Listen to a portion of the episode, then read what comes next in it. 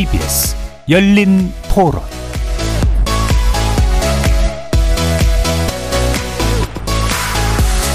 안녕하십니까. KBS 열린 토론 정준희입니다. 저는 외국에서 왔거든요. 근데 외국에서는 오히려 마스크 안 하고 이래도 안 걸리면 저는 여기 오자마자 걸렸거든요. 한국에 더 심한 것 같아요. 방역은 좀 해도 한계가 있는 것 같아서 크게 의미 없는 것 같아요. 개인이 알아서 철저하게 해야 될 것 같아요. 4차 맞아도 걸렸던데.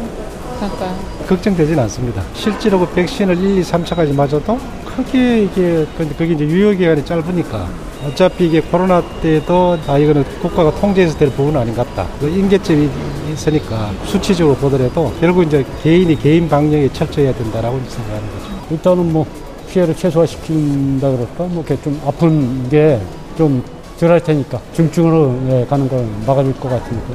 특별히 일상생활하는데 코로나가 다시 재유행하고 있다고 해서 뭐 더 주의하거나 더 신경 쓰거나 그러고 있지는 않는 것 같습니다. 음, 이제는 거의 뭐 풍토병처럼 with 코로나가 돼야 되는 게 아닌가 싶고 이미 실내 마스크도 사람들이 예전만큼 안 하는 것 같고 한 번 사람들이 많이 풀어졌는데 다시 쪼여지긴 쉽지 않을 것 같아요. 거리에서 만나본 시민들의 목소리 들어보셨는데요. 오늘 자정을 기해서 발표된 코로나 신규 확진자 수는 7만 2,883명. 두 달여 만에 코로나19 확진자가 7만 명 선을 넘어서면서 본격적인 재유행 신호를 내보내고 있습니다. 그런데 거리두기 해제 이후 코로나에 대한 국민들의 위기의식은 좀 낮아졌고 백신에 대한 효능감도 떨어지면서 방역에 빨간불이 켜져 있는데요. 어제부터 오미크론 변이 기반 개량 백신 접종이 시작됐지만 이마저도 접종률을 끌어올릴 유인이 되지 못하는 듯합니다. 끝날 듯 끝나지 않는 코로나와의 싸움. 우리는 어떤 자세와 대응이 필요할지, 일상 회복을 위해 우리가 풀어내야 할 방정식은 무엇인지 네 분의 전문가와 함께 다각도로 살펴보도록 하겠습니다. KBS 열린 토론 지금부터 시작합니다. 살아 있습니다. 토론이 살아 있습니다. 살아있는 토론, KBS 열린 토론. 토론은 라디오가 진짜입니다. 진짜 토론. KBS 열린 토론.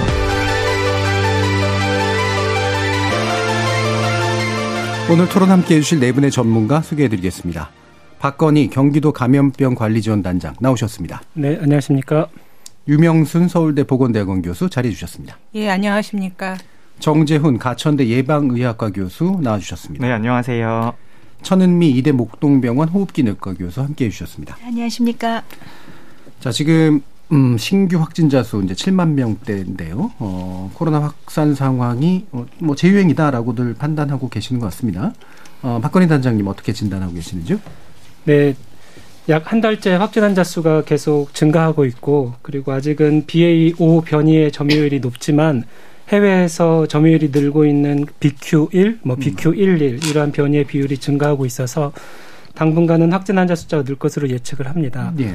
다만 이번 유행의 총 규모와 그 치명률이 얼마나 될 것인지가 음. 이번 방정식을 푸는데 좀 주요한 변수가 될 것 같은데요. 예. 참고로 말씀드리면 지난 2월에서 5월까지 첫 번째 오미크론 유행 4개월 동안 1,750여만 명이 확진되셨고 그중에 17,700여 명이 음. 사망하셨습니다. 그런데 이번 두 번째 오미크론 유행인 7월부터 10월 이 4개월 동안은 719만 명이 네. 확진되셨고 약 4,600여 명이 돌아가셨습니다. 음. 그래서 이번 유행 역시 총 확진자가 예를 들어 음. 뭐 700만 명 이하가 될 건지 아니면 1000만 명이 넘어설 건지 그리고 치명률이 첫 번째 오미크론처럼 약 0.1% 정도가 될 네. 건지 아니면 두 번째 오미크론처럼 약 0.05나 0.06이 될 건지 음. 이런 부분에 따라서 대응 전략이 좀 달라질 것이라고 생각하고 있습니다. 예. 그 일단 뭐 재유행세는 맞고 다만 이제 총 규모 확진 규모가 어느 정도 되면 치명률이 어느 정도 수준에 이를 것이냐가 이후에 이제 푸는 방정식을 푸는 어, 주된 키가 될 것 같다라고 보셨는데요. 천은민 교수님 음, 말씀 들어볼까요? 네. 어, 겨울이기 때문에 이제 바이러스의 특성과 또 실내 환기가 부족하기 때문에 겨울처럼 감염이 확산이 될 수밖에 없고요. 음. 지난 세 번의 겨울 동안은 사실 올해가 가장 안정적으로 조금씩 증가하는 상태고 특히나 지금의 감염은 아직까지 감염되지 않았던 미감염자를 중심으로 예. 이게 파도처럼 감염이 되는 거라고 생각합니다. 겨울철에는 굉장히 겨울 바다가 좀 파고가 세거든요. 음. 그렇게 생각을 하시게 되면 기간 자체가 여름이나 봄보다는 분명히 겨울이 길기 때문에 네. 내년 초봄까지 감염이 되면서 지금까지 감염되지 않은 일정 부분이 감염이 될 거고 해외 같이 인도나 이런 아프리카 같은 경우는 초기에 감염자가 많았기 때문에 현재는 수백 명 정도밖에 하루에 감염자가 안 나옵니다. 그렇다면 우리나라는 올해 주로 감염자가 있었기 때문에 올해 겨울에 이 파고를 넘어서게 되면 다른 초기에 감염됐던 나라들처럼 확산세가 분명히 감소할 것으로 생각이 들고 일본이나 한 국이 감염자가 많은 것은 감염되지 않았던 분들 중심으로 대수도권의 밀도가 높기 때문이라고 생각합니다. 예. 음, 아무래도 그러니까 기간이 좀 길어질 것 같다. 네. 동절기이기 때문에. 그리고 안 걸리셨던 분들 위주로 이제 파도가 좀 세게 밀어 닥치고 있는 그런 상태인 것으로 보이는데요.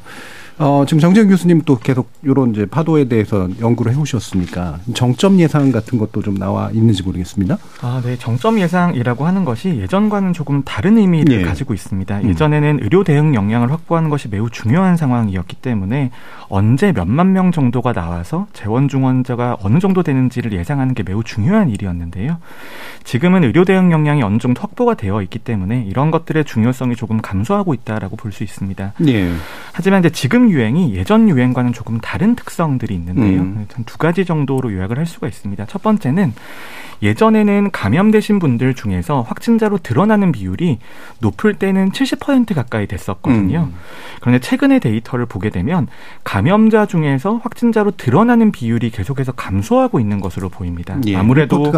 네, 아무래도 재감염이 되신 분들은 예. 검사를 안 받으실 음. 가능성도 있고, 그리고 이미 증상들에 대해서 많이 위기 의식이 떨어지신 상태이기 때문에 예전만큼 진단 검사가 적극적으로 이루어지지 않는 것이죠. 예.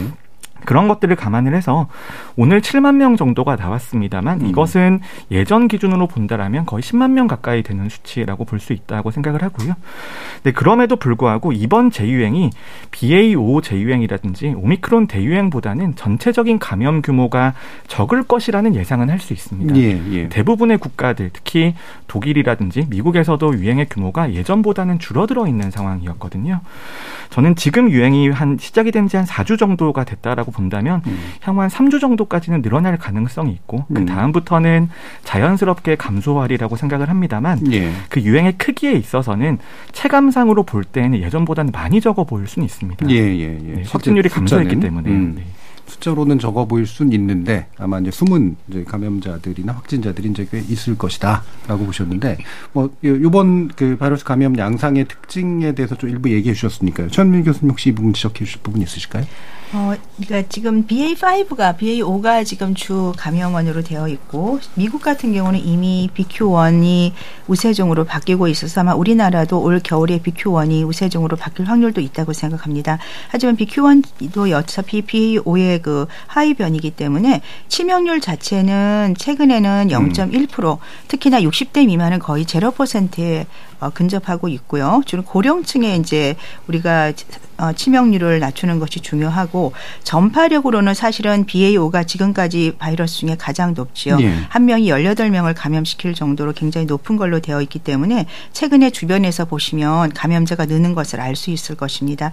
증상 자체로는 어차피 뭐 비슷합니다만 조금 다르게 이번 BA5나 이런 바이러스가 발열이라든지 음. 근육통이 굉장히 심하고 특히나 발열 증상 자체가 서서히 올라가는 게 아니라 급속도로 독감처럼 올라가다 음. 보니까 독감과 잘 감별이 안 되는 경우가 있습니다. 예. 그래서 지금 시중에서 검사를 안 하시는 분이 굉장히 많은데 그 이유가 아직 독감 키트가 상용화 풀려 있지 않고 개인 병원에서도 독감 검사를 지금 신속 항원을 하지 못하는 곳이 굉장히 많습니다. 음. 그래서 우선 정부에서 그 키트를 좀 풀어주셔서 국민들이 발열이 급속도로 났을 때 독감인지 코로나인지 감별을 할 수 있게 하는 것이 조금 더 진단율을 높일 수 있고 그렇다면 진단율이 높아져야지 우리가 좀 더 회피를 해서 감염을 차단할 수 있다고 생각합니다. 예. 그러니까 전파력은 여전히 오미크론 변이의 양상 그대로 보이고 어, 좀 더 높게 나타나고 치명률은 한 0.1% 미만 정도 수준에서 보이고 있지 않을까. 다만 증상이 이제 급격한 발열 그리고 근육통 쪽에서 이제 많이 두드러지는 양상들이 좀 있는 것 같은데요. 아까 어 조금씩들 언급해 주셨지만 이게 이제 미감염자를 위주로 어 퍼지고 있는데 이 파도는 그냥 자연스러운 파도의 일종이다라고. 그러니까 저희가 코로나19 대응 2년 한 9개월 정도 이렇게 네. 지난 걸 보면 많은 분들이 다 아시겠지만 이 바이러스와 인류 사이의 일종의 시소 게임을 네, 네. 계속하는 건데 바이러스가 더 전염력이 확산되는 방향으로 혹은 면역을 회피하는 방향으로 변이가 지속이 되면 거기에 따라서 이제 인류가 대응하는 방식으로 초기에는 저희가 의료 대응, 치료제나 백신이 없었기 때문에 방역 대응으로 주로 대응해 네. 왔다가 저희가 작년에 백신이나 치료제가 생기면서 어느 정도 이 의료 대응이 이제 가능해지면서 이런 시소의 양상이 바뀌었다고 생각합니다. 근데 올해만 보면 이 오미크론의 하부 변이들만 놓고 보면 4개월에 한 번씩 네, 지금 네. 세 번째 파도가 오는 거고 물론 파도의 높이가 점점 작아지긴 하고 치명률 좀 줄어드는 것 같긴 하지만 음. 희망컨대 이제 내년에는 이런 파도의 간격도 좀 늘어나고 음. 어떤 파도의 강도도 좀 낮춰지기를 바랍니다. 그렇지만 이 독성도 높고 전염력도 높은 그런 변이가 나타나지 않는다라고 확실하게 얘기할 수 있는 사람은 아직은 없기 예, 예. 때문에 저희들도 늘 경계는 놓지 않아야 될 것 같습니다. 네. 알겠습니다. 자, 그러면 이게 이제 방역 대응 문제를 이제 좀 구체적으로 좀 짚어봐야 될 텐데요. 유명순 교수님께서 이제 국민들 의식 변화 조사를 해오고 계세요. 인식상의 이제 변화 같은 것들이 좀 포착이 좀 되시는지요? 예, 지금까지 이제 청취자 선생님들께서 세 분의 전문가 선생님들께 이번 그 유행의 특징이라든가 음. 예. 바이러스의 속성이라든가 규모라든지 이런 이제 객관적이고 전문적인 음. 말씀들을 들으셨죠. 그렇죠.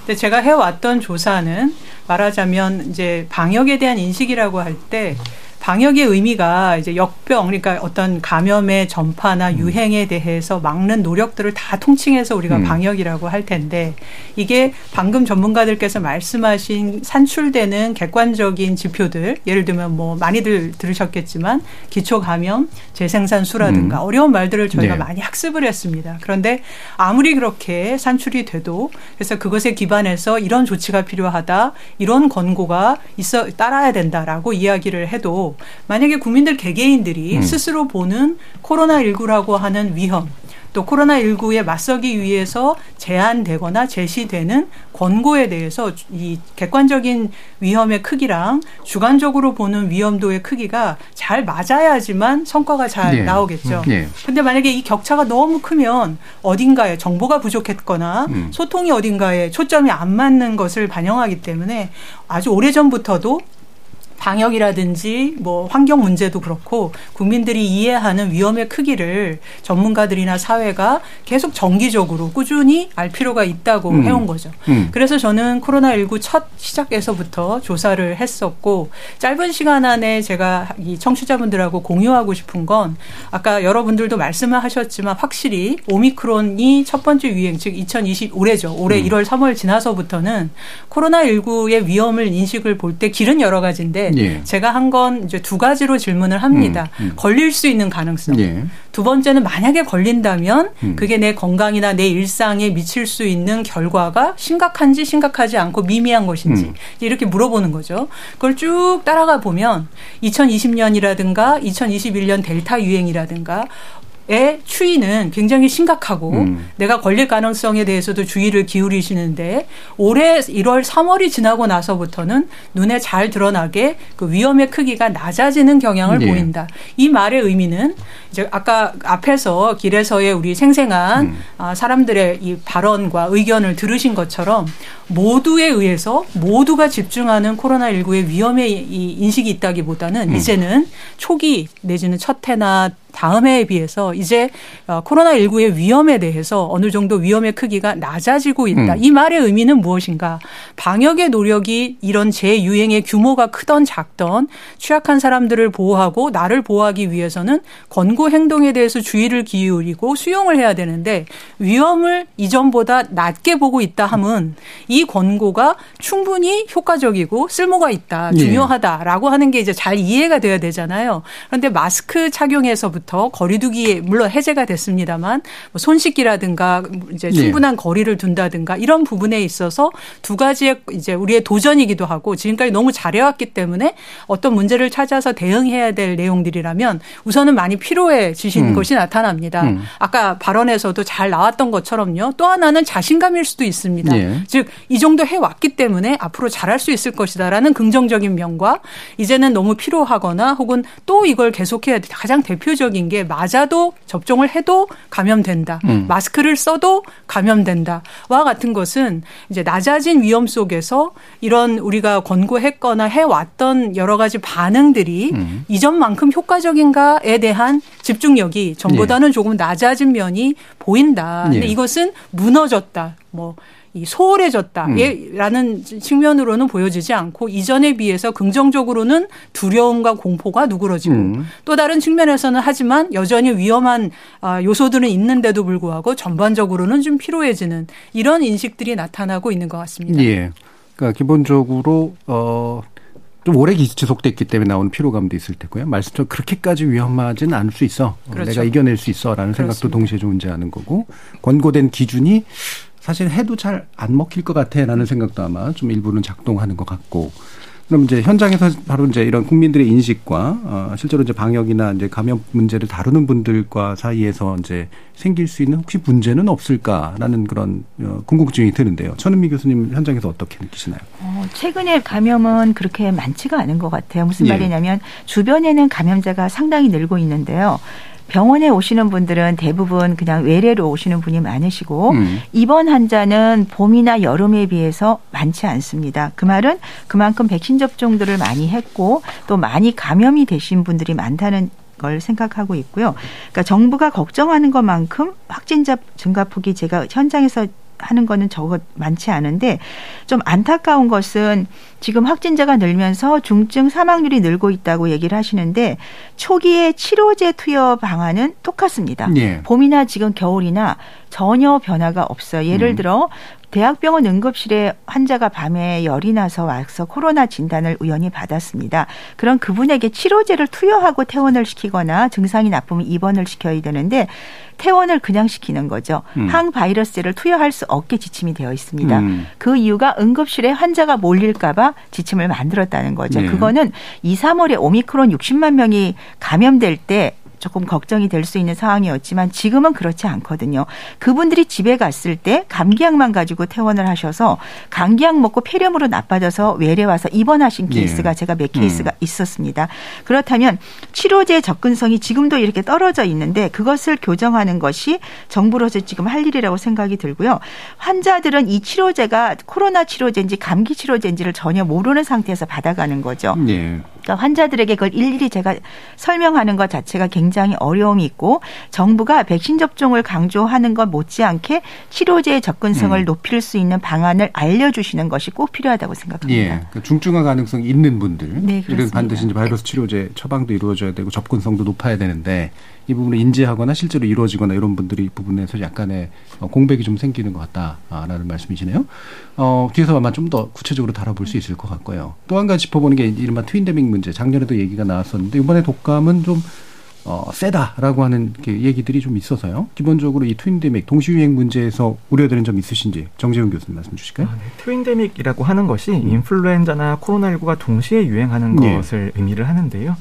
이 인플루엔자 같은 경우에는 대부분 독감이라고 표현을 많이 하시잖아요. 예. 근데 독한 독한 감기 정도로 이해될 수 있는 그렇죠. 표현인데 독한 감기라고 말하기에는 너무나 위험한 음. 감염병입니다. 코로나19를 제외하고는 가장 많은 중환자와 사망자를 내고 있다라고 볼 수 있는데요.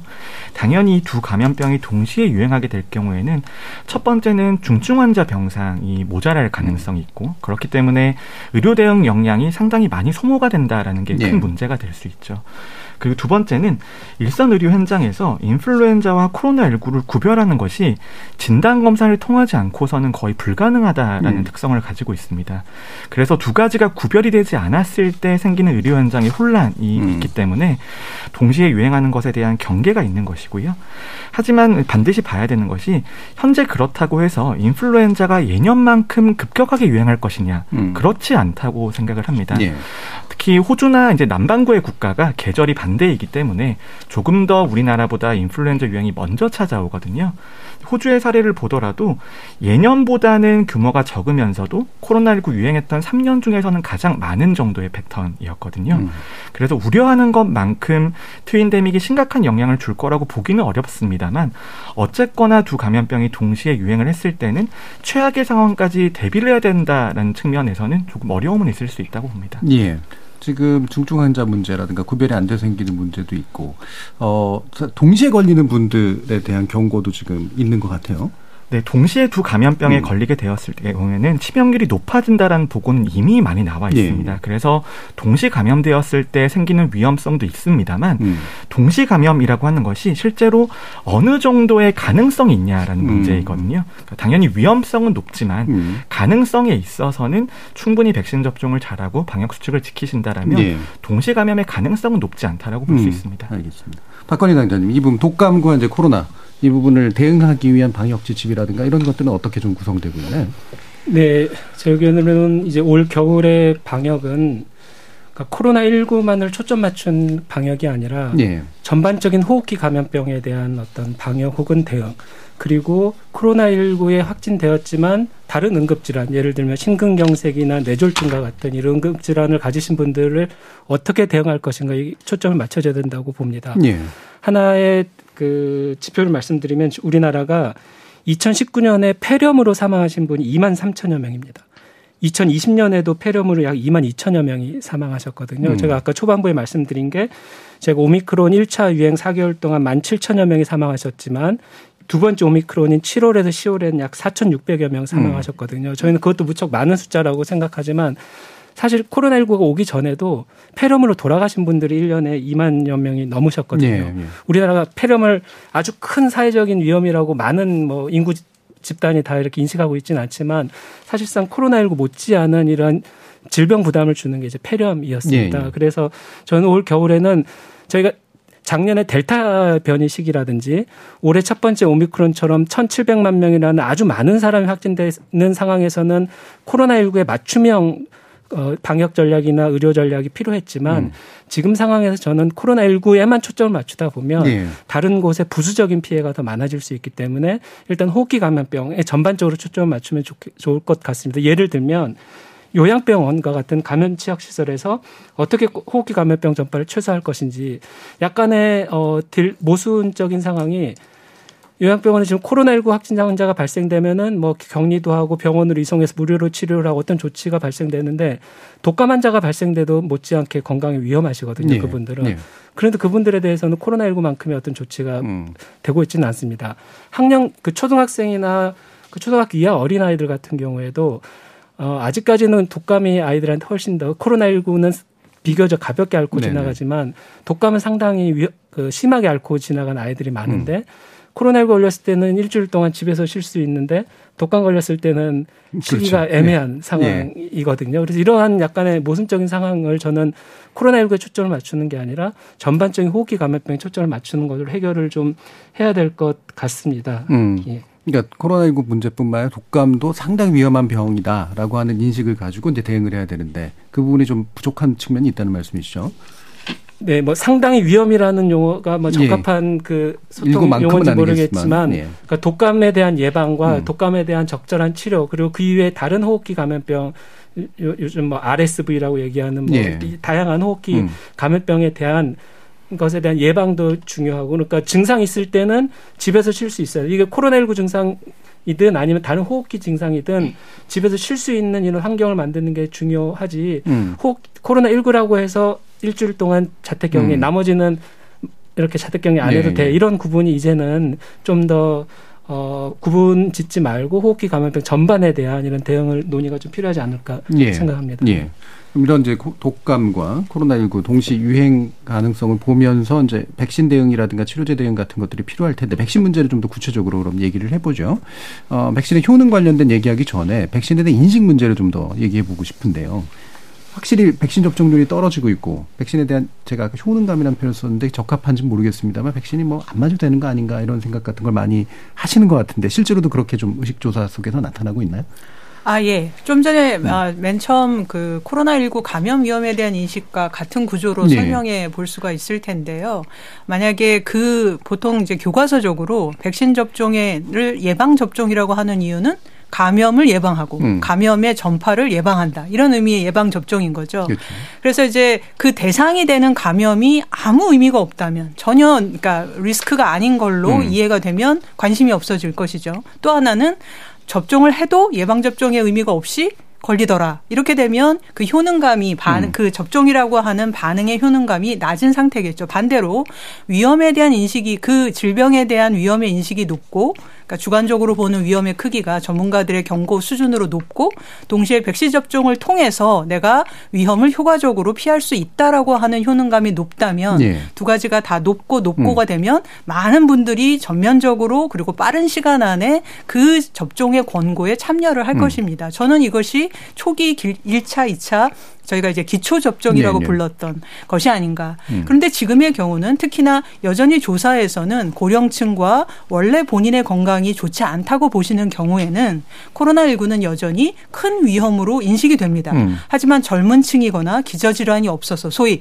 나의 건강 상태를 굉장히 자신하시거나 그리고 굉장히 중요한 변수가 있습니다. 이미 한번 걸려 보셨던 분들은 그렇죠. 음. 당연히 그 코로나19라고 하는 위험에 대해서 그렇지 않은 분들보다 위험을 낮게 보실 음. 거고 접종을 했는데도 감염된 경험이 있는 분들이면 이 접종에 대한 효능감을 낮게 보시기 때문에 음. 이번 어, 동절기 추가 접종에 대해서 아주 어떤 경우에는 관심이 없고 이건 나랑 관련이 없어라고 보시거나 혹은 일부 관심도 기울이고 접종을 할까에 대해서 검토는 하시지만 다른 사람들이 좀 맞는 것을 본 뒤에 음. 나중에 하겠다든지 아니면 일단 어떤 확실한 나의 마음을 움직일 수 있는 계기가 만들어지면 접종을 하겠다든지 예. 이제 이렇게 나타날 수 있어서 넓게 보면 사회적으로 백신 접종은 중요하고 모두의 일이다와 같은 다른 말로 이걸 모멘텀 음. 이런 표현을 쓰는데요. 전반적인 분위기가 음. 아주 높아 높았던 시기에 비하자면 같은 우리나라 안에서도 지금은 그와는 조금 다른 시기라서 네. 이제 나중에 전문가 선생님들께서 말씀을 하시겠지만 이번에 접종의 대상이 되는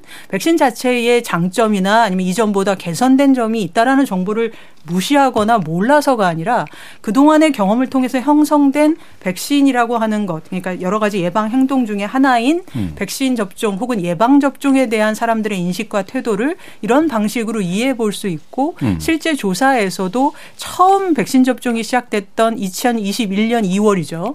그때 이후의 조사에서는 백신은 나에게 중요한 일이다라는 아주 간단해 보이지만 하나의 질문에 네. 거의 80% 이상이 중요하다, 매우 중요하다 이렇게 이제 맞고 안 맞고를 떠나 음. 중요하다라고 본 거죠. 근데 시간이 지나자 그 중요하다라는 그 응답의 규모가 크기가 줄어들어서 음. 지금 한 절반 정도 수준에서 중요하다라고 보고 음. 계시는 거죠. 이런 것만 보더라도 인식의 전환이나 변화가 있는 것은 맞지 않는가. 이것이 예. 주는 의미를 이제 우리가 잘 풀고 음. 또 하나 하나 지만 더 말씀을 드리고 싶은 건 초기에 그렇게 광범위하고 본격적으로 접종이 있을 때에는 백신 접종은 나도 보호하지만 그렇죠. 우리 공동체를 보호해야 예. 된다라고 하는 그 어떻게 보면 이제 이타적이고 음. 사회 보호의 동기가 굉장히 크게 나타나는데 시간이 갈수록 아 좀 신중하게 나 자신의 건강을 위해서 점검을 해보고 검토를 해서 내 스스로 좀 자발적으로 의사결정을 했으면 좋겠다. 이렇게 음. 몰아가듯이 예를 들면 어떤 분위기에 의해서 접종하는 일에 대해서 드러나는 심 리적인 부담감이 조사에서도 음. 나타나고 있다. 예, 이런 정보들은 맞고 틀리고의 문제라든지 뭐 옳고 그르고의 문제가 아니라 아 우리가 이렇게 같은 이제 방역의 중요한 내용들에 대해서도 시간의 흐름, 당시의 정보의 교환, 우리가 코로나19를 어떻게 이야기하고 또 보건 당국이나 전문가분들께서 백신 접종을 어떻게 소통하셨는가를 이렇게 다 반영하는 내용들이 음. 아닐까 그렇게 생각을 하고 있고 이번 어, 동절기 추가 접종에 있어서는 많은 전문가들 께서 이제 60세 이상의 고령층이라든지 그보다 어린 연령층이라 하시더라도 질환이 있으시거나 한 음. 게 위험이 있는 경우에는 어, 권고의 방식을 주시지만 그 의미는 당사자의 입장에서는 이득과 그리고 여러 가지의 피해나 네. 아니면 네. 이 장단점을 충분히 검토하시도록 좀 직관적이고 이해가 음. 쉽고 피곤하지 않게 이제 정보를 음. 드리고 그리고 눈높이에 맞게 소통을 해 달라는 국민들의 요구로 이게 네. 이해되어야 되지 않을까 이렇게 음. 생각합니다. 그렇죠. 초기에는 나도 나에게도 좋고 남에게도 필요한 일이다라는 인식이 정도 동의 수준이 굉장히 높았는데 지금 확실히 좀 떨어져 보이긴 하는데요. 이걸 탓할 문제라기보다는 요 마음을 기초로 놓고 이제 어떻게 백신의 문제에 대해서 메시지를 만들어 나갈 것인가라는 거 논의가 좀 필요한데 정재훈 교수님 이게 백신 접종 뭐 지금까지 지난 2, 3년간 꽤 많이 계속해서 강조를 해 주셨습니다만 지금 백신은 어떤 의미일까? 아, 참 설명이 어렵습니다. 네. 지난 2년 이상 동안 백신 접종이 꼭 필요하다고 계속해서 말씀을 드리고 있는데요. 네. 현실적으로 지금은 많으면 다섯 번까지 접종을 하셔야 되는 상황이고, 음. 그리고 현재 백신의 효과라고 하는 것이 감염을 완전히 막아준다라기보다는 음. 감염되었을 때 중증이나 사망자가 되는 것을 줄여주는 효과라고 설명을 하고 있잖아요. 그렇죠.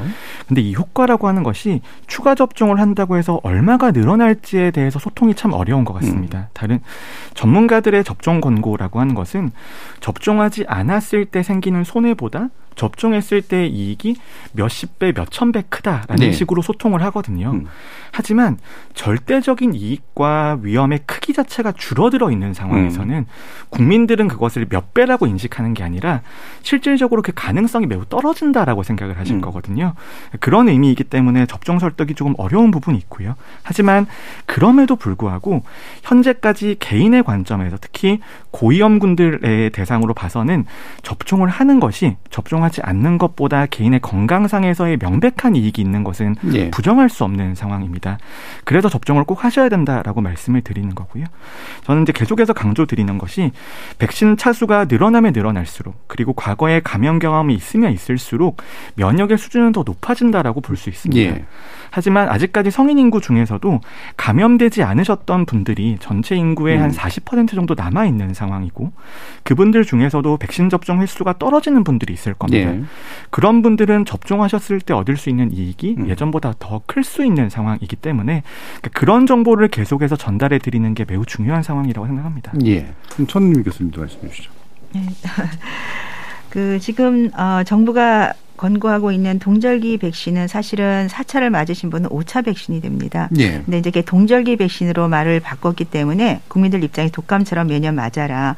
하지만 이것이 이제 말씀하신 중증 예방 효과는 어, 연구들에 의하면 3차 접종을 하거나 2차 접종 후에 감염되신 분은 거의 100% 정도의 중증 예방 효과를 예. 갖고 있기 때문에 말씀하신 대로 4차, 5차를 한다고 중증 예방 효과가 얼마나 올라가는지에 대한 연구는 없습니다. 음. 그리고 이번에 나온 그 어, 백신들은 어, 1.6배에서 한 2배 정도 중앙체가 높고 어제 모더나에서 발표한 것은 한 백신을 맞지 않은 기존 감염이 되지 않은 경우에 6배 정도 중앙체가 높다고 되어 있지만 이 중앙체 역가가 그러니까 감염을 막는 거죠. 한 50% 정도 예방 효과가 있는데 3개월이 지나면 거의 제로 퍼센트에 도달합니다. 그 말은 네. 최소한 3개월이 지나면 똑같아지기 때문에 음. 그 3개월마다 백신을 맞아야 되는데 그것이 나에게 정말 내가 정말 지금 암 치료를 하고 있어서 내가 백신을 맞지 않아서 감염이 됐을 때 사망할 위험이 더 높다면 그분이 선택해서 맞을 수 있겠죠. 하지만 그렇지 않은 60세 미만들은 대부분 감염이 됐고 감염이 돼서 느끼신 거죠. 아, 이걸 내가 백신을 맞아서 부작용이 더 심한 경우들이 있기 때문에 그건 선택의 문제라고 저는 생각이 들고요.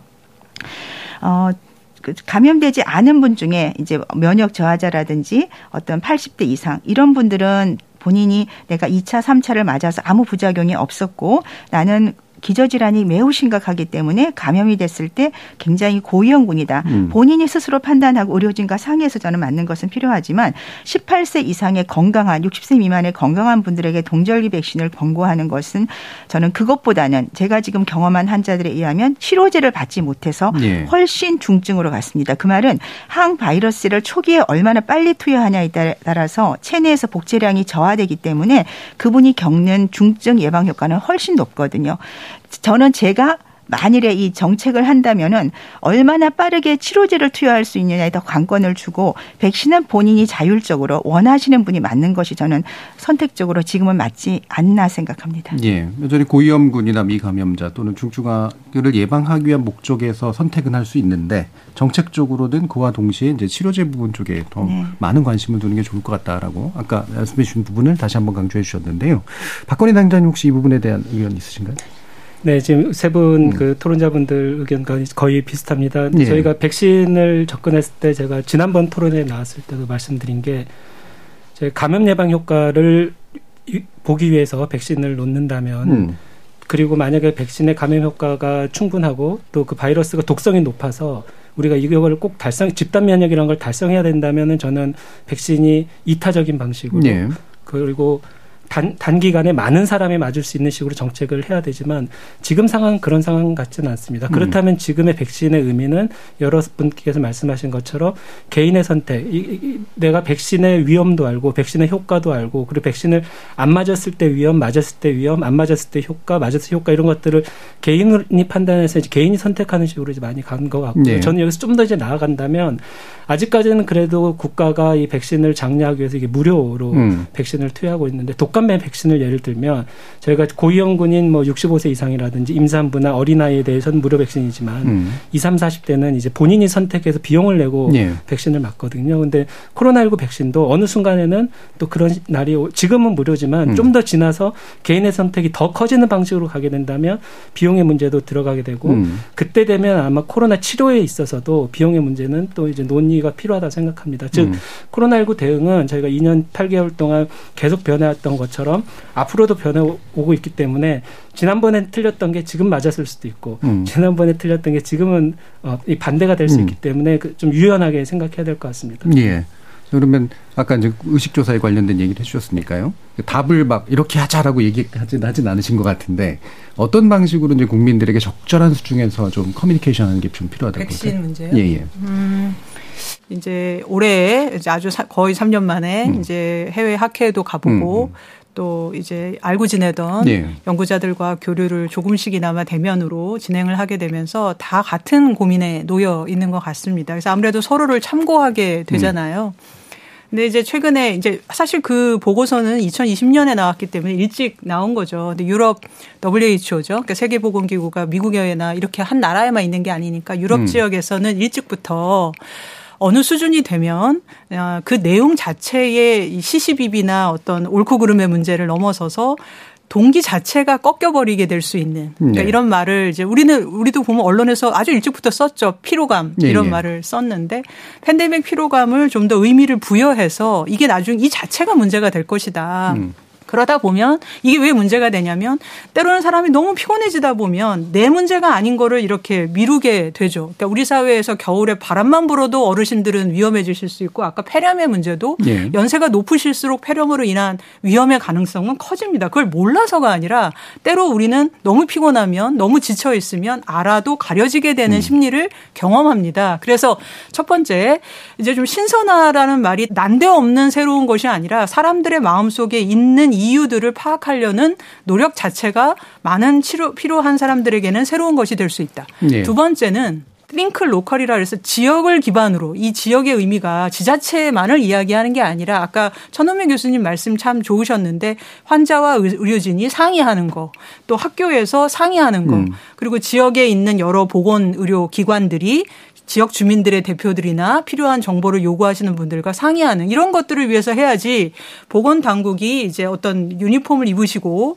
보도 자료라든지 아니면 어떤 권고안을 일시에 발표하면 그게 전국적으로 이렇게 똑같이 가는 그런 예. 시기가 지금 아니라는 거죠. 그래서 think local이라 그래서 음. 그걸 생각하는 게 첫 번째 권고였었고 두 번째가 마음을 이해하고 인식을 이해해서 그 결과가 사람들에게 눈높이가 맞으니까 내 얘기네, 나 내 지금 고민이네 이렇게 되는 거죠. 음. 그런 걸 살려라. 이게 두 번째. 마지막은 모든 사람에게 똑같은 걸 기대하지 요구하지 말고 층을 나누라는 거죠. 음. 그러니까 보통 커뮤니케이션 하시는 분들에게는 익숙하실 수 있어도 대상을 맞추어서 예, 예. 정보를 줘라. 그러니까 전 국민을 해가지고 나오는 수치로만 끝내지 말고 이렇게 지쳐 있거나 필요한 상황에서는 맞춰라. 정보나 권고나 지침을 맞춰. 이 얘기는 역시 오래 전부터 되어 왔었지만 그동안에 비해서 오미크론 대유행 이후에 지금의 시점에서는 참 어렵지만 어, 다른 길이 없는 그런 게 아닌가. 그래서 음. 이런 생각들을 저는 좀 해봅니다. 예. 기본적으로 어, 전반적인 커뮤니케이션 전략에 대해서 말씀을 주셨어요. 그래서 구체적이고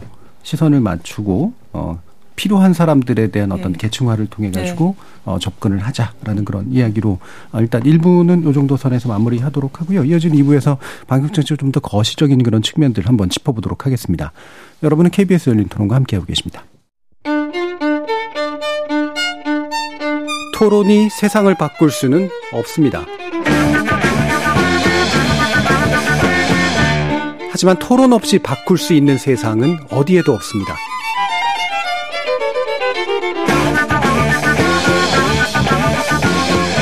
세상의 선한 변화를 갈망하는 당신. 정답이 아니라 질문의 힘을 믿는 당신. 우리 KBS 열린 토론에서 만납시다.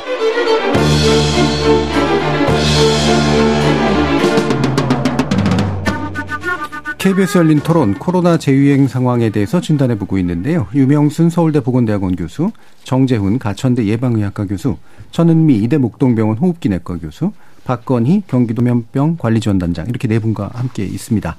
자, 2부에서는 일상회복이라고 하는 문제에 대해서 어느 정도까지 기대할 수 있고 어느 정도까지 풀어나가는 것이 맞을지에 대해서 논의해 볼 텐데요. 어, 그런 얘기를 하기 전에 정재윤 교수님께 사실 제가 계속 어려운 질문을 드려서 네. 죄송하긴 합니다만 아까 대략적으로 얘기는 해주셨어요. 이게 뭐 이 터널의 끝을 이렇게 예상하기는 참 어렵지만 그래도 이 파도가 점점 이렇게 약간씩 낮아지면서 좀 덜 위험해지는 그런 양상으로 갈 것을 기대해 본다 정도로 얘기해 주셨는데 어 그게 요번 동적이 지나고 또 봄 지나면서 대충 그런 양상으로 흘러갈지 일단 얘기를 좀 들어볼까요? 어, 저는 지금 느끼시는 정도가 딱 그만큼이라고 네. 생각을 합니다. 계속해서 유행은 반복되고 있습니다만 음. 유행이 반복될 때마다 유행의 규모라든지 중환자의 수라든지 사망자의 수도 계속해서 감소하고 있거든요. 네. 바이러스의 진화의 관점에서의 중증화가 어느 방향으로 변할지는 예상하기는 어렵습니다만 사람의 대응이라는 것이 있고 면역 수준이 계속해서 높아지는 측면이 있기 때문에 저는 장기적으로 좋아지는 방향으로 갈 것이다라는 예상을 가지고 있습니다. 음. 그리고 또 하나 중요한 부분은 장기적인 관점에서 끝나는 게 없다라는 것을 받아들여야 된다고 예, 생각을 예. 합니다. 음. 앞으로 코로나19는 계속해서 인류와 함께 살아갈 것이거든요. 음. 그래서 어떤 시점이 되면 유행이 증가했다가 어떤 시점이 되면 감 소하는 상황이 오랫동안 이어질 겁니다. 그래서 승리 선언 같은 게 존재하지 않는다라는 예. 것이 가장 이 유행에서 어려운 부분이라고 생각합니다. 음, 그렇겠죠. 뭐 다들 바라는 바야 이제 끝 이렇게 얘기해주고 축포 터트리고 싶지만 그렇지 않다. 하지만 고통은 조금씩 줄어들고 좀 오래 지속될 것이다. 라는 말씀이시네. 그러니까 거기에 맞는 이제 방역의 어떤 그 국면에서의 어떤 일들이 좀 필요할 텐데 어, 기본적으로 현재 상황들을 어떻게 좀 전반적으로 평가하고 계시는지 좀좀더 말씀을 나눠보도록 하죠. 천은미 교수님, 이 상황에서 우리의 아까 정책 대응의 부분, 부족한 부분을 좀 짚어주시긴 하셨는데요. 전반적인 방역상 평가 뭐 부탁드려볼까요? 음. 어, 지금 8월에 그, 어, 저희 면역 검사 했을 때 한 60% 정도가 전 국민 어, 자연 감염 항체가 있었습니다. 음. 그러면 지금 가을 겨울을 거치면서 저는 아마 80% 정도까지 내년 봄에 올라갈 거라고 생각이 음. 들고 내년 3월 초봄이 되면 파도가 거의 잔잔해질 거라고 예측이 되고요. 그 이후부터는 주로 재감염자를 통해서 감염이 될 것이다. 재감염은 아주 고위험군을 빼고는 대부분은 더 경미하게 오는 네. 것이 맞습니다. 음. 그렇다면은 말씀하신 대로 이 어, 감염의 정도나 중증도는 분명히 낮아질 거고 다만 새로운 변이에 의해서 아주 약하게 파도가 치면서 우리 독감처럼 같이 살아갈 거죠. 그런데 사실 독감은 타미플루란 약을 먹기 때문에 우리가 어, 코로나보다 약하게 오는 것처럼 되어 있지만 음. 6개월 이하 이상 아이들은 다 약을 복용할 수 있지만 코로나는 그렇지가 않아요. 네. 만일 코로나도 독감처럼 바로 치료를 받을 수 있는 약이 있다면 훨씬 중증도가 독감보다 떨어질 거죠. 음. 그리고 우리가 11세 미만의 아이들은 80%가 면역이 있었지 않습니까? 8월에. 그런 아이들조차도 지금 똑같이 마스크를 쓰거나 똑같은 일상의 제한을 받고 있는 거죠. 음. 이제는 새로운 어떤 방역을 하기 위해서는 연령별로 그다음에 고위험군별로 차별을 두면서 점차적으로 일상을 복귀를 해야 되기 때문에 어 지금 너무나 감염자가 많이 늘 것이다. 겨울이기 때문에 모든 연령에 똑같이 적용하는 그런 지침보다는 어, 순차적으로 어, 조금 이렇게 자율적인 방역을 할 수 있게 국민들에게 어떤 기회를 주시는 것이 필요하고 다만 아까 폐렴이 사망자가 지금 코로나 사망자보다 많다고 말씀을 네. 하셨죠. 폐렴이 젊은 층에서는요 다 외래에서 치료를 해요. 그리고 폐렴은 젊은 층들은 발열이 납니다. 하지만 고위험군들이나 면역이 떨어지신 분들은 폐혈증이 되더라도 증상이 주로 식욕이 없다. 음. 기운이 없어서 병원에 왔다 하면 그분은 이미 폐혈증 상태세요. 예. 그거를 의사가 판단해서 그분은 바로 입원을 시키거든요. 음. 그렇다면 앞으로는 코로나가 진단이 됐을 때 70세, 80세 이상은 입원을 통해서 빠르게 치료하고 그 이외의 분들에 대해서는 외래에서 약을 줌으로 인해서 예. 독감처럼 관리하는 그런 시스템으로 가야 되기 때문에 빠른 진료의 일상화, 빠른 치료와 자율적 방역을 앞으로는 해야 되지 않을까 생각합니다. 예. 그래서 고위험군 내지 아이들 연령대에 따라서 입원 치료가 필요할지 외래 치료가 필요할지 이게 증상에 따라 되게 다르기 때문에 구체적인 대응 위주로 그리고 자율적인 아, 기초를 가지고 했으면 좋겠다라는 그런 제안을 해주셨는데요. 박건희 단장님은 또 어떠세요? 네, 저도 천 교수께서 말씀하신 이 빠른 치료, 자율 방역 이 부분에 음. 대해서 이번 오미크론 유행에 대해서는 그런 예. 방향이 어, 바람직할 것이다라고 동의합니다.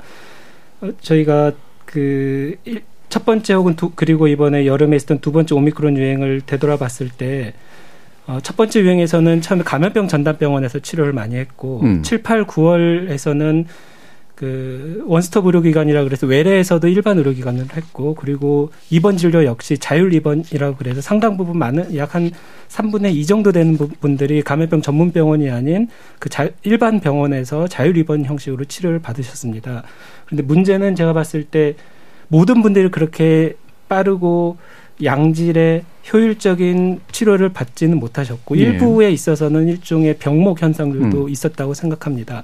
그런 부분들이 이번 유행 때는 최소화되길 바랍니다. 예를 들면 어, 응급실에 심, 심근경색이나 뇌졸중으로 가셨는데 그분들이 신속 항원 검사에서 음. 코로나 양성이 나왔을 때 지금 대부분의 병원에 제가 오늘 이 방송 출연을 위해서 어제 이제 몇 군데 임상에 계신 분들한테 전화를 해봤더니 대부분의 병원에서는 이제 많이 경험이 쌓였기 때문에 적절한 공간에서 딜, 그 지연 없이 이렇게 치료를 하는 경우도 많은데 음. 일부에서는 여전히 코로나19 확진이 되면은 아 우리 병원에서는 치료하기 어렵다. 네. 뭐 다른 데로 가보시라. 이런 식으로 하루나 이틀 정도 그 delay가 생기는 경우가 있습니다. 이런 부분들이 좀 줄어들어야 될 것 같다고 생각을 하고 두 번째는 코로나19 치료 역시 저 저도 임상을 폐렴 치료를 전문을 하지 않기 때문에 잘은 모르지만 음.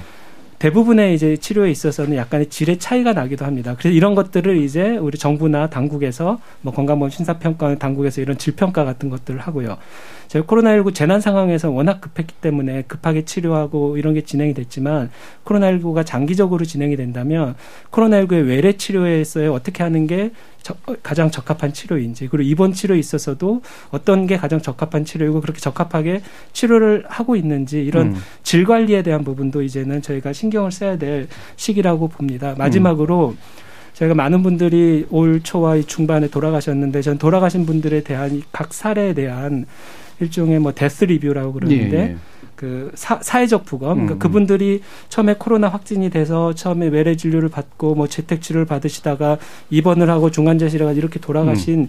이 단계 단계마다 저희가 아마 살릴 수 있는 기회가 예, 있었던 예. 경우가 있을 겁니다. 음. 최초에 뭐 확진을 막을 뭐 방역을 잘했으면 막았을 수도 있고 이런 음. 각각에서 만약에 치료 부분에 있어서도 저희가 아쉬운 부분 음. 특히 치료만 생각하다가 요양원 요양병원에 계신 분들에게는 돌봄을 저희가 놓치는 수가 음. 있습니다. 그분들은 식사가 중요하고 체위를 변경해주는 이런 돌봄이 부족하는데 방역과 치료에 초점을 맞추다 보면은 격리와 치료에 초점을 맞추다 보면 이분들의 영양 상태라든지 욕창 관리라든지 예. 이런 게 안 돼서 오히려 사망하신 경우도 많거든요. 그래서 그런 것들을 저희들이 조금 리, 찾아보고 음. 이런 것들을 개선하는 방식, 즉 의료 대응의 질을 향상하고 음. 의료 대응의 효율성을 향상하는 방식들을 이제 좀 더 고민해야 될 시기이지 않나 예. 싶습니다. 네. 그러니까 사망에 이르신 분들의 그 중간 중간 단계마다 혹시라도 좀 더 잘했으면 달라졌을 부분들을 찾아내면 네. 실질적으로 의료, 의료 대응을 통해 서 이제 치명률을 낮추는 효과가 있을 네네. 테니까 그 부분에 대해서도 준비할 필요가 있다라는 네. 말씀 주셨는데요.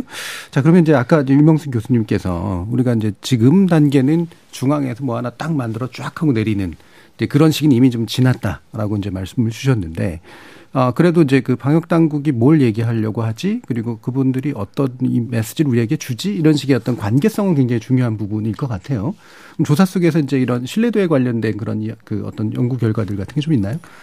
그럼요. 그러니까 음. 이제 아마 전 세계 많은 연구자들이 음. 이 방역을 이제 관리하는 통제 관리하는 중앙은 물론이거니와 음. 지방자치단체, 정부 또 정부에 이 연결돼 있는 여러 기관들이 얼마나 어, 신뢰를 얻느냐의 음. 문제를 중요하게 생각합니다. 근데 제가 보건학자라 그런지 몰라도 저의 가정은 음. 그 사람이 정치적으로 어떤 입장이건 간에 바이러스라고 하는 성격이 없는 음. 그런 적을 만나서 공동의 적으로 얼마나 효과적으로 설정하느냐가 저는 가장 중요한 신뢰의 출처가 된다. 예. 만약에 이런 어떻게 보면 인, 격이 없고 음. 누구나도 공격할 수 있는 바이러스를 어떤 색을 입히고 음. 국민들로 하여금 자신이 원래 가지고 있는 정치적인 가치관이나 세상을 바라보는 시야를 기준으로 해서 평가하게 하는 것은 오히려 저는 개인적으로 음.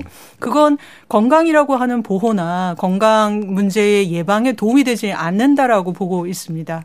그러다 보니 까 저는 당국 신뢰보다는 당국이 하는 방역에 대한 신뢰를 음. 이제 물어보게 됐었던 거죠. 네. 그런 점에서 이제 나타나는 몇 가지의 특징은 초기에 이제 강력하게 이 방역을 펴고 방역 정책을 폈을 때 또 협조가 굉장히 높았던 시점에서의 신뢰의 수준은 음. 시간이 갈수록 점차 하락하고 있습니다.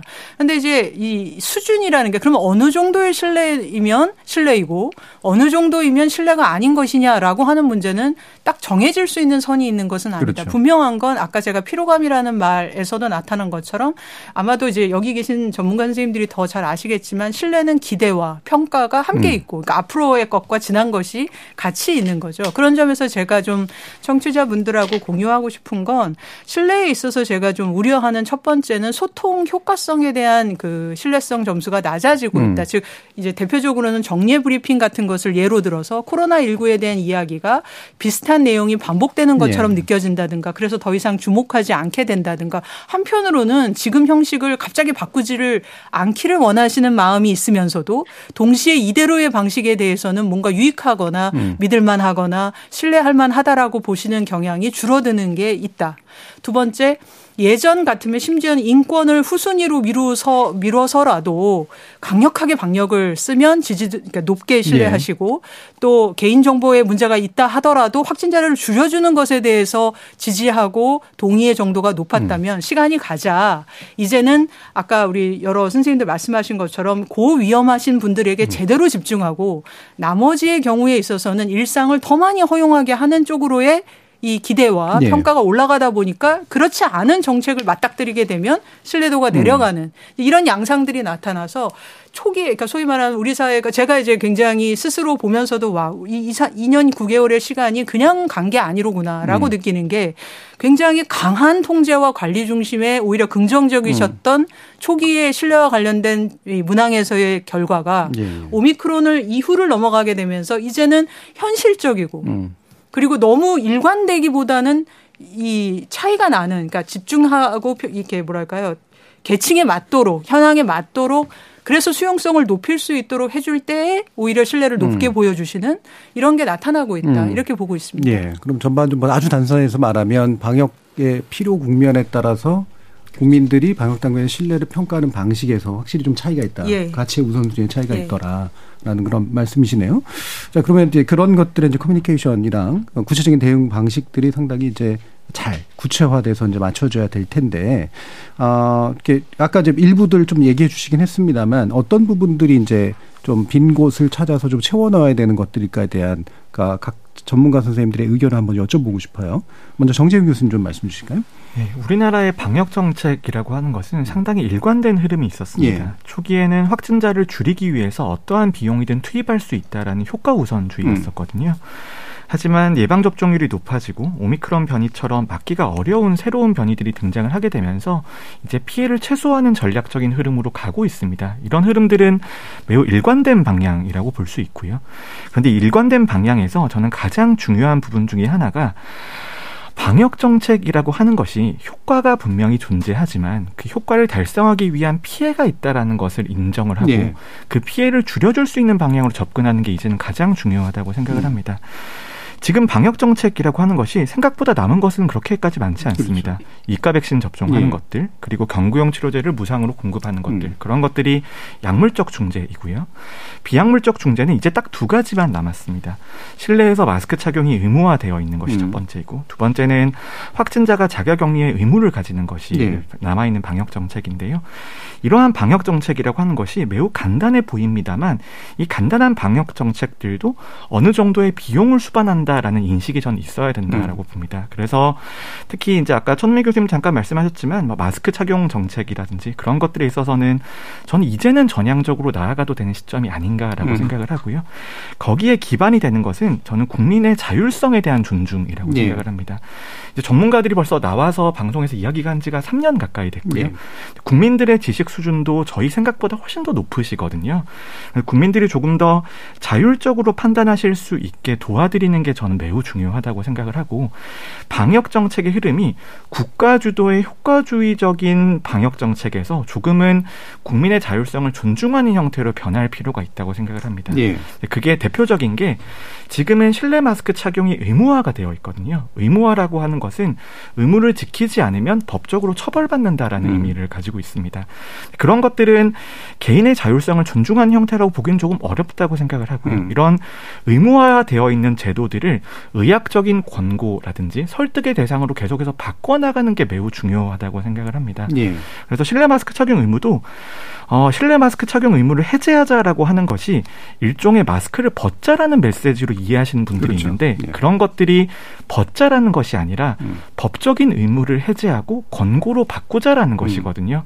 국민들이 조금 더 판단하실 수 있게 도와드리는 거고 국민들의 자율성을 존중하는 의미를 가진 방역 정책으로 변해 나가야 되는데 음. 아직까지 우리나라의 방역 정책의 모습이라고 하는 것이 국가가 무언가를 꼭 해줘야만 되고 음. 반드시 설득을 해야 되는 상황으로 변해가고 있고 그게 유지가 되고 있거든요. 그런 것들에서 저는 조금 더 국민들이 개인적인 정 보의 바탕을 두고 선택을 하실 수 있게 도와드리는 게 가장 중요한 부분이라고 예. 봅니다. 굉장히 중요한 쟁점이 될 것 같은데 이게 오해될 수도 있는 것 같아요. 그러니까 이제는 풀어도 다 네, 괜찮을 정도야라든가 아니면 이제 왜 free riding 하시는 분들에 대한 어떤 분노 같은 것들도 일부 있어서 그럼 나도 벗어야지 뭐라고 하게 되는 그런 경향들도 좀 있는 것 같고 다만 그러나 이제 어떻게 의학적으로 권고하면서 자율적인 판단들을 이제 유도할 것인가 좀 쉽지는 않은 문제 같습니다. 박건희 단장님도 의견 주실까요? 네, 지금 저희가 아마 청취자분들은 정말 그런가 싶을지는 모르지만 감염병 재난 단계 심각입니다. 아직도. 예, 그렇죠. 음. 2년 전 3월부터 시작된 단계가 재난 단계, 재난 상황에서 저희들이 살고 있는데 음. 전이 부분에 대해서 좀 다시 한번 짚을 필요가 있다라고 생각을 합니다. 어, 몇 번 말씀드렸듯이 오미크론 첫 번째 혹은 두 번째까지는 음. 워낙에 양이 많았기 때문에 저희가 재난 대응 형식으로 어, 속도를 빠르게 하고 이제 중앙 집중적으로 이렇게 진행하는 부분들이 필요했는데 이제 이게 일상적인 위험으로 돌아온다면 저희들 이제 재난 대응보다는 일상 대응 형식으로 진행을 해야 된다라고 생각을 하고 근데 일상 대응에서 이제 어려움은 어, 속도보다는 어떤 방향성이 중요하고 그리고 뭐 중앙에서 이렇게 일률적으로 진행하는 것보다 이제 다양한 이해 관- 관계 당사자들의 얘기를 많이 들어가면서 조정해야 될 일들이 있다고 생각합니다. 예를 들면 음.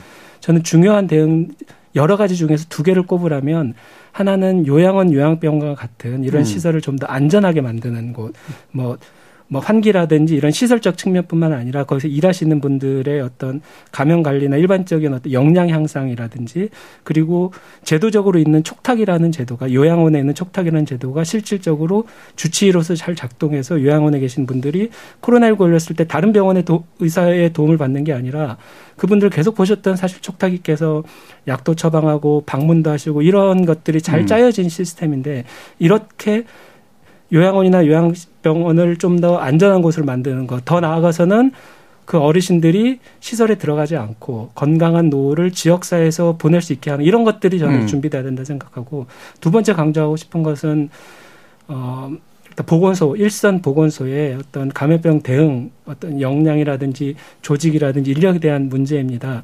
저희가 오미크론 한참 유행 1월 달에 여기 유명승 교수님이랑 같이 경기도 지역 보건소 인력들에 대한 조사를 네. 진행을 했는데 어, 놀라운 결과들이 나왔습니다. 그분들의 음. 소진이라든지 아니면 정신 심리 상태라든지 음. 엄청난 번아웃이라든지 초과 근무라든지 심리적 이런 부분들이 많이 나왔는데 이 부분들이 아직 해결이 되지 않았습니다. 음. 그분들 해결이 되지 않은 채로 오미크론 좀 잠잠해지니까 버틸만하고 다시 올라가니까 어렵고 이런 상태인데 예. 전이 상태에 대해서 어떤 개입이 들어가지 않으면 음. 좀더큰 그 유행이 오거나 음. 아니면 새로운 감염병이 왔을 때 대응하기 무척 어려울 거라고 생각을 합니다. 예. 그래서 예. 근데 이게 더 이상 누군가의 관심도 아닌 걸로 돼버렸어요. 그렇죠. 예. 아무도 관심 갖지 않는 영역이 예. 됐는데 청취자들 포함해서 혹은 정책 당국자들도 잊지 말고 이 부분들을 주요한 관심자를 좀 가져주시면 좋겠다 이런 예. 말씀을 드리고 싶습니다. 예. 그러니까 요양병원에 계신 분들과 함께 또 의료 현장 계신 분들에 대한 얘기를 마침 주셔서 바로 그냥 유영수 교수님께 실제로 어, 사실 방기되어 있는 측면들이 굉장히 크잖아요. 처음에 뭐 고맙다라고 말만 했지. 그렇죠. 그러니까 음. 제가 이제 위험의 인식이라 음. 아니면 위험의 소통과 함께 이제 주요하게 다루고 있는 개념이 조직인데요. 예. 이제 그런 점에서 이제 그 박건희 단장이 말씀에 꼬리를 살짝 잡고 음. 이어보면 개인적으로 지금 시점에서 고민하는 게 우리가 자꾸 정책을 할 정책의 이름으로 일상 회복을 쓰지 않았나. 음. 그러니까 방역이 해제되는 것이 곧 일상이 회복되는 그렇죠. 것처럼 음. 이게 소통의 관점에서 더 전문가시지만 그러니까 뇌리에 박히거든요. 그러니까 방역이 완화가 되고 이제 없어지면 음. 우리는 일상이 회복되는 것처럼. 그렇죠. 이 말을 왜 저희들 이렇게 농담처럼 이 말을 누가 안 좋아합니다 이렇게 하듯이 음. 그 말이 누군가에게 상처될 수 있다면 그거는 이제 소상공인들을 비롯한 분들은 물론이거니와 코로나19로 인해서 가족을 이제 잃어버리신 분들은 물론이거니와 백신 접종 이후에 건강상의 커다란 피해를 받으신 분들과 함께 존재하는 우리 사회의 중요한 계층이 저는 보건의료에서 코로나19에 참여하셨던 분들이라고 봅니다. 그러니까 그런 의미에서 우리가 일상 회복이라는 단어나 말이 의미를 그러니까 방역 해제랑 굉장히 연관이 깊어서 이게 가능할지는 모르겠지만 우리가 이제 지향해야 되는 건 코로나19 탄력적인 사회가 아니냐. 음. 그러니까 코로나19가 완전히 없어지는 그런 것이 쉽지 않다고들 전문가 선생님들께서 말씀하신다면 우리가 일상을 살되 위험을 줄이고 또 일상을 살지만 언제나 코로나가 다시 탄력적이기 때문에 그 현장에 있는 조직과 그러니까 인력도 중요하지만 그 담당하는 이 치료 보건 기관 즉 조직 자체가 지금 중요한데 음. 이게 해제가 되면 회복이다라는 식의 이분법적인 것이 너무 오래 당연하게 받아들여지게 되면 일부러 잊으려고 해서가 아니라 우리는 하루에 처리해야 될 일도 참 많고 정보도 많다 보니 이렇게 뒤안길에 놓이게 될 수 있다. 근데 그렇기에는 단장님도 말씀을 하셨지만 보건의료 인력들의 이 불공정에 대한 음. 그리고 무리함에 대한 경험이 너무 깊어서 감정으로 드러나기를 스트레스는 물론이거든요. 네. 가장 첫 번째는 스트레스고요. 그만큼 중요한 게 울분의 감정입니다. 음. 저는 이제 2017년 정도부터 울분 연구를 하고 있는데 이제 많이 놀라 놀란 것이 현장에서 감염 위험에 사실은 더 높으신데 음. 노출돼 계시고 그리고 이제 여러 가지 민원에 또 시달리시고 너무나 많은 초과 근무에 노출되는 과정에서 또 이제 행정적인 문제로 인해서 공정 그러니까 어떤 처우나 지원이 기대에 못 미치는 경우도 많았고 너무나 많이 변이 바이러스가 생기고 대처할 게 다양해지다 보니까 일도 계속 불확실하게 달라지게 네. 되고 이제 병실을 일반 병실으로 옮겼다가 또 다시 코로나 병실을 만들었다가 수없는 변화 속에서 이 장사가 없는 거죠. 음. 근데 이 감정이 무엇일까를 생각해 보면 힘든 걸 넘어서서 한쪽 극단으로는 심한 냉소, 음. 다른 한쪽 극단으로는 화가 나는 것만이 아니라 화나면서 이 답답한 음. 울분의 감정이 상당했다. 근데 울분의 감정이 중요한 건 사회가 충분히 공정해지지 않으면 잘 예방되거나 해결되지 않기 때문에 이제 관심을 기울이는 것도 중요하지만 그 마음 그대로를 좀 드러내고 말할 수 있게 해주고 표현할 수 있게 해주는 게 저는 참 중요할 음. 거라는 생각이 듭니다. 예. 그 사실 우리 기억을 뒤에 되짚어보면 전공의 파업 문제도 있었고 간호사들의 어려움도 좀 있었고요. 공공의료에 관련된 이야기를 많이 오고 갔고 병상 동원됐다가 그냥 다 원복시켜 버리는 그런 일들. 시간 지나고 나면 결국은 그냥 사람 갈아놓고 끝내버린 이런 일들처럼 느껴지는데 정책 당국은 사실 그렇게까지 신경을 안 쓰게 되는 그런 일들이 자꾸 반복되는 것 같은데 현장에 계신 분들의 말씀을 좀 더 들어보도록 하죠. 천은미 교수님. 어, 우리가 초기에는 음. 아 정말 재난에 대처하는 정도로 했죠. 왜냐하면 우리가 코로나가 처음 나왔을 때 바이러스의 특징도 몰랐고 백신도 없었고 치료제도 없었고 아무런 무기가 음. 없었어요. 그러니까 재난처럼 대했지만 지금은 백신도 다 맞으셨고 치료제도 가지고 있어요. 그리고 많은 분들이 감염이 됐기 때문에 의료진들도 우리가 일반 병동에서도 지금 환자가 나오면 다인실, 사인실에 확진자가 나오면 그 확진자 옆에 환자가 그대로 있어요. 네. 그러면 우리 의료진에 들어가서 환자를 봅니다. 음. 마스크만 하고 들어가요. 그런데 격리 병상에서는 완전히 풀 장구를 다 음. 하고 들어가요. 그리고 한 명 들어갈 때마다 벗고 그렇죠. 다시 씁니다. 음. 자, 이거는 의료 자원의 낭비뿐 아니라 의료인들이 굉장히 피곤하고 음. 시간과 에너지가 많이 들어가요. 그러니까 형식적인 거라는 거죠. 그리고 우리가 결핵 환자를 볼 때는 그냥 일반 병실에 결핵 환자만 들어가게 돼요. 음. 그리고 거기서 환자 보고 나오고 마찬가지로 사실은 이 코로나는 결핵보다는 훨씬 후유증도 적고 치료도 쉬운 병입니다. 음.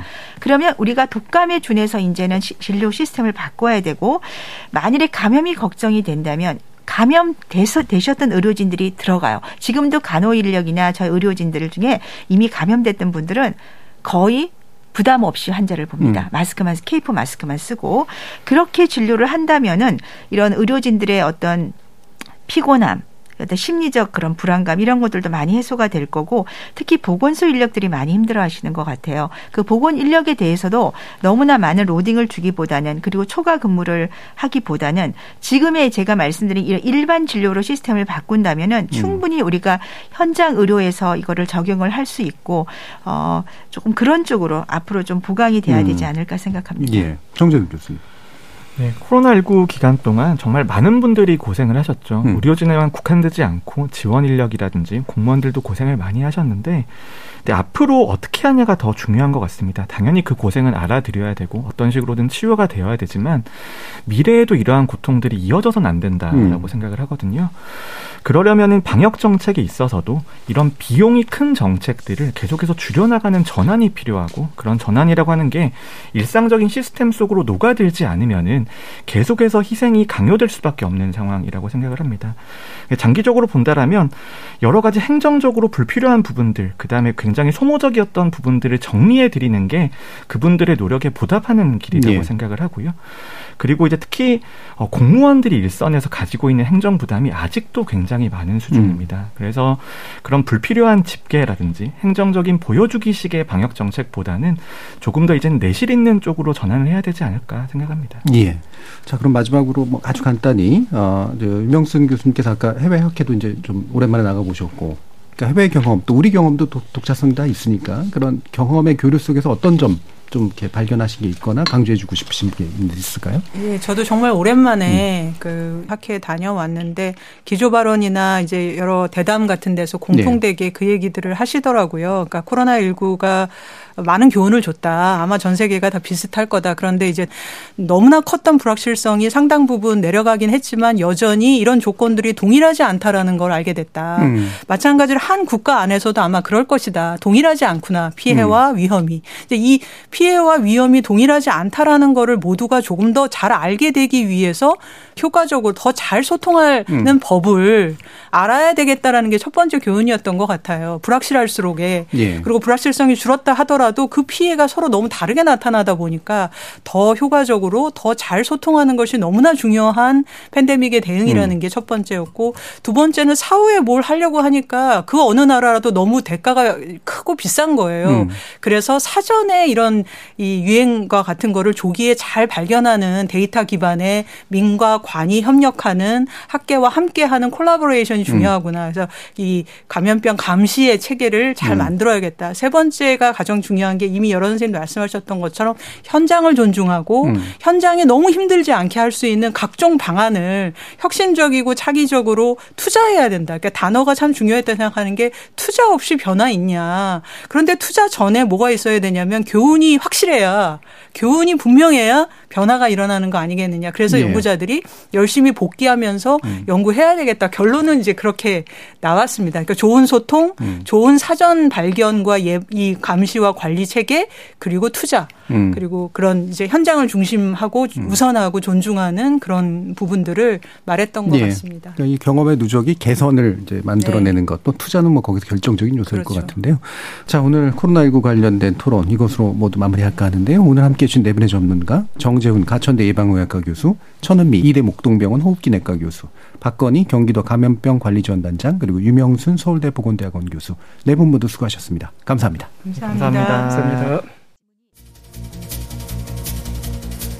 이게 느슨해진 시민들의 문제일지 우리가 이를 목표와 그를 위한 방법론을 전해주는 방역당국의 정책 그리고 메시지 관리의 문제일지 아니면 그저 코로나19라는 지긋지긋한 바이러스의 문제일지 아리송하긴 합니다만 당분간 우리가 주의해야 할 것, 때문에 적극적으로 실천해야 할 것, 그리고 그것을 통해서 우리가 기대할 수 있는 것, 이 세 가지가 좀 더 명확해지는 시간이었기를 바랍니다.